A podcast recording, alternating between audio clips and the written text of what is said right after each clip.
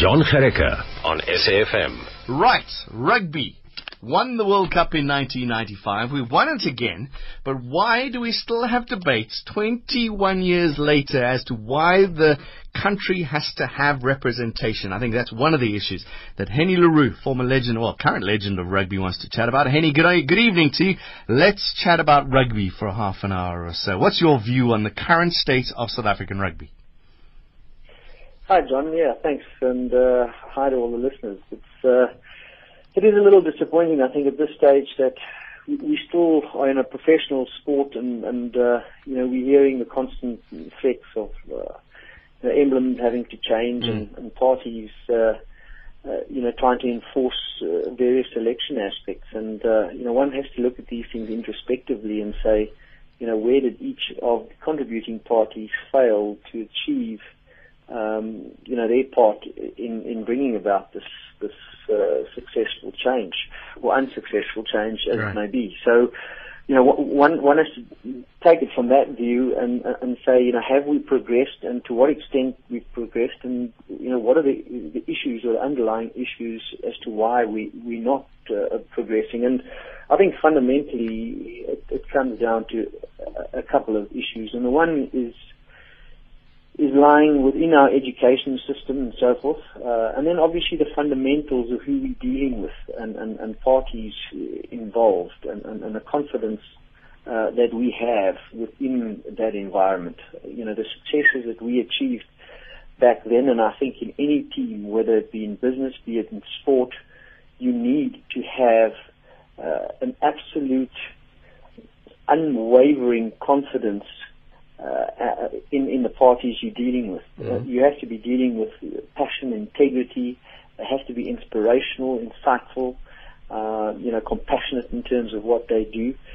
And, and I think those type of leaders across the board today are, are seemingly falling by the wayside. There's so many variables at play at the moment. No one really is either willing to stand up and be counted. Alternatively, you know, just tend to go with the flow or, or take the easy easy options.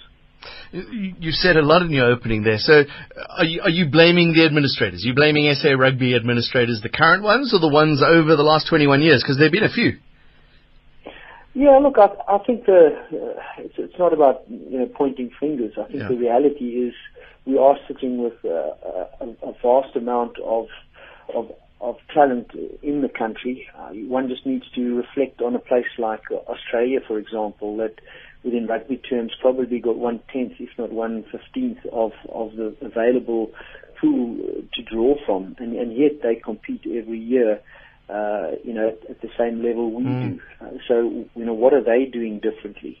Um, you know, that we can learn from, and and I think they put an immense amount of time, effort, and money into into sport in particular, because they do see this as a, a, a catalyst for for brand or nation building as such. And I think we had that opportunity, uh, you know, in '95 and again in 2007 with those successes. Mm. And yet, um, you know, we, we tend to fail to capitalize on those um, wonderful moments in, in, in sport and even now African Cup of Nations soccer, which he won in the late 90s.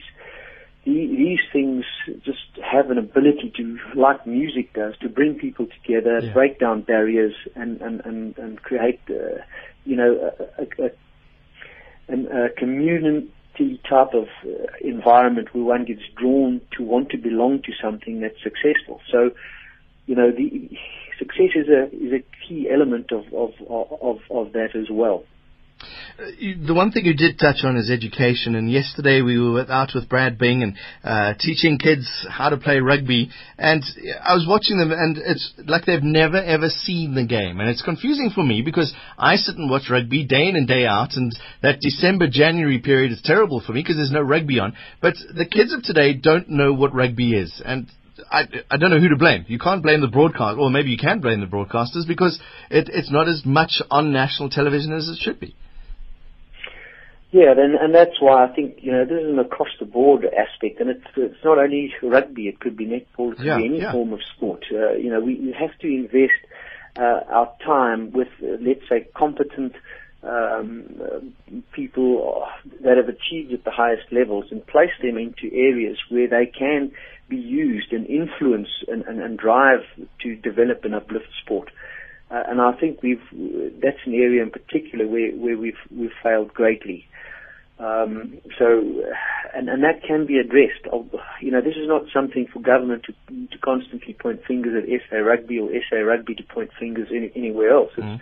it's it's, uh, it's something where, where government has to acknowledge that if they want to, you know, create uh, unity and use sport to unify the nation and, and bring about uh, social change and so forth, sport is a brilliant tool to do that. Um, they have to recognise it, they have to drive it, and to a, a large degree, they also have to be involved in, in funding in funding it. Let's talk about the sport of rugby. In England, rugby is the elite sport. It's what the it's what the private schools, what do they call them, public schools play.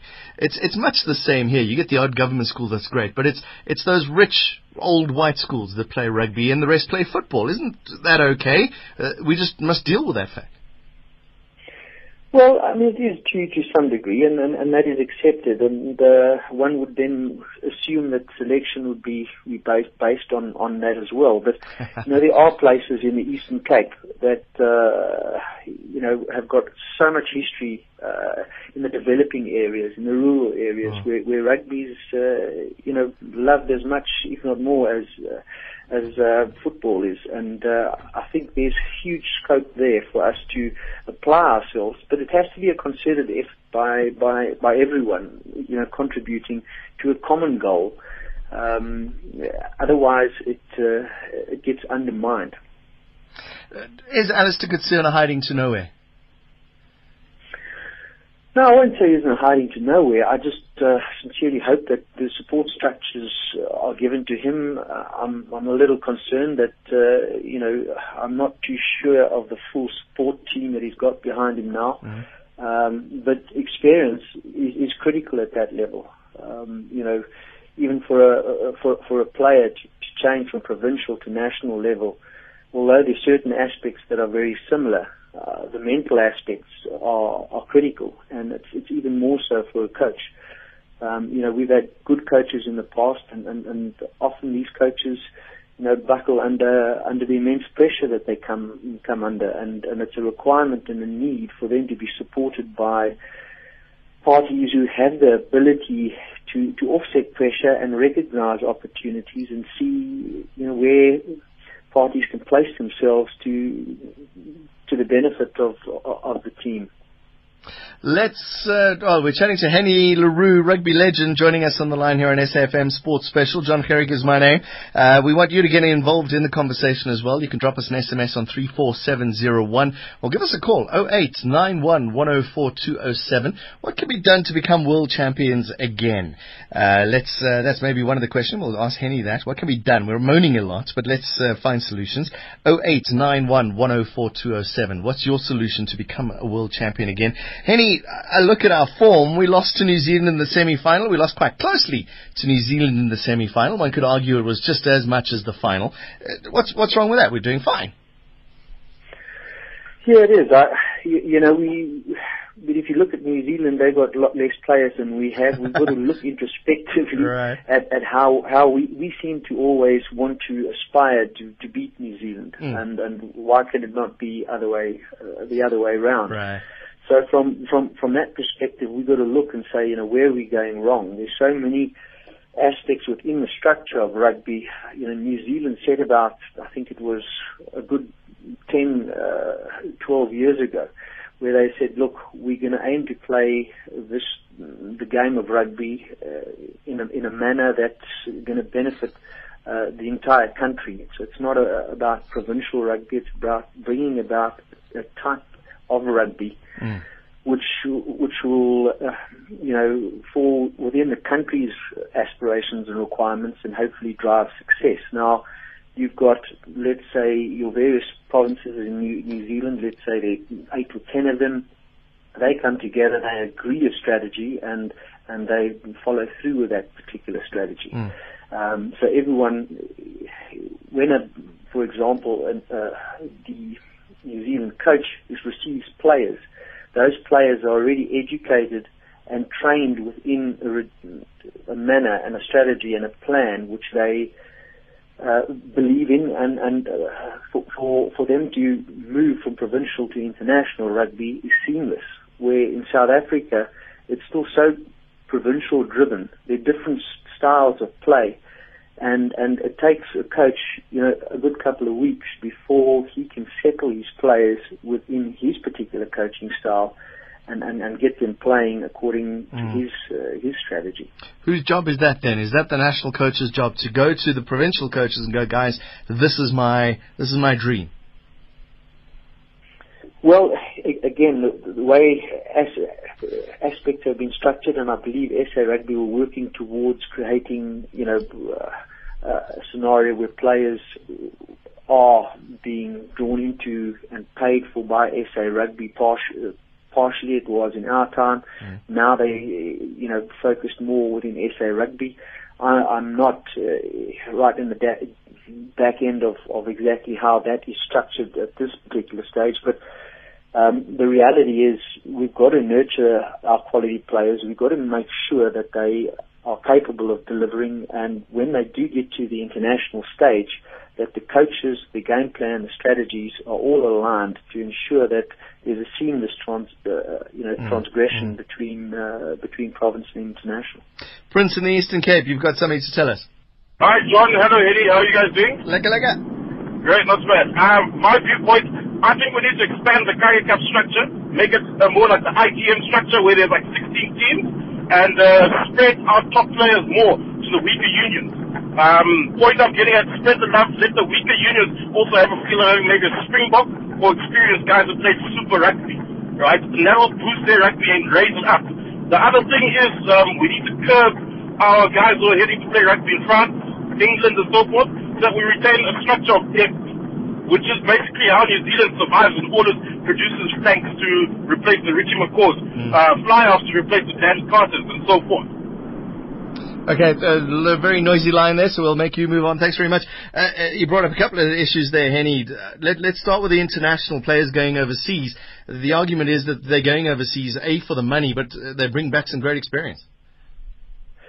Yeah, I mean that's always a difficult one, and you you can you can never stop anyone from applying their trade. Uh, you know, so so we either have to find a way to encourage our players to stay here locally, um, uh, alternatively, you know, hope that they that you can draw them back uh, by some or other means.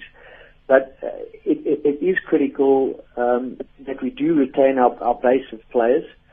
Uh, but I have a sense that that uh, from a South African point of view, they don't mind them going mm. Uh, mm you know, it, it's uh, we've just seemingly got so much talent here that we can just keep changing and, and bringing about new talent.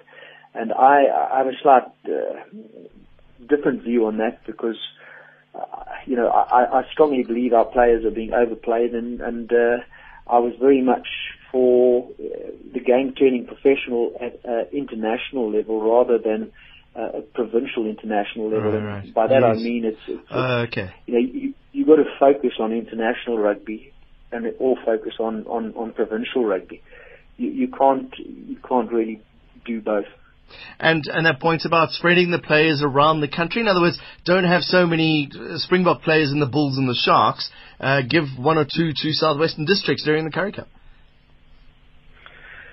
Yeah, I think that's going to be a, a difficult one to live because if they try and enforce that, we'll even lose more players than what we're currently losing because it's, it's all about the economics of, of paying people and and uh, you know if the smaller province are unable to to to foot the bill of those players, um, you know it's it's uh, not going to convince them to stay. And if they're not happy where they're going, yeah, um, right. you know, that's that's also uh, you know very detrimental to not uh, only themselves but but the team that they're playing with or in.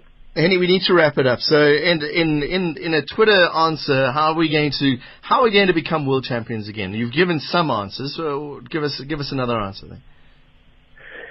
Well, you know, again, it's a culmination of a lot of things. It's, uh, you know, you look at the political environment and you say, how do, how do we need to change things? And, and it's about being able to follow, uh, you know, aspects which which are key and are integral. And uh, uh, you know, from a South African point of view, we've got to believe in ourselves, number one, and we've got to believe in, in, in our leadership. And, and our leadership has to be insightful and drive change in the right manner. Um, and, and uh, you know, if we take it a yard or two back, I always look to, to the future. We need to educate our youth. We need to put a lot more time and energy into them to, to bring about the, uh, the, the selection criteria that's that's now you know being enforced upon uh, SA Rugby.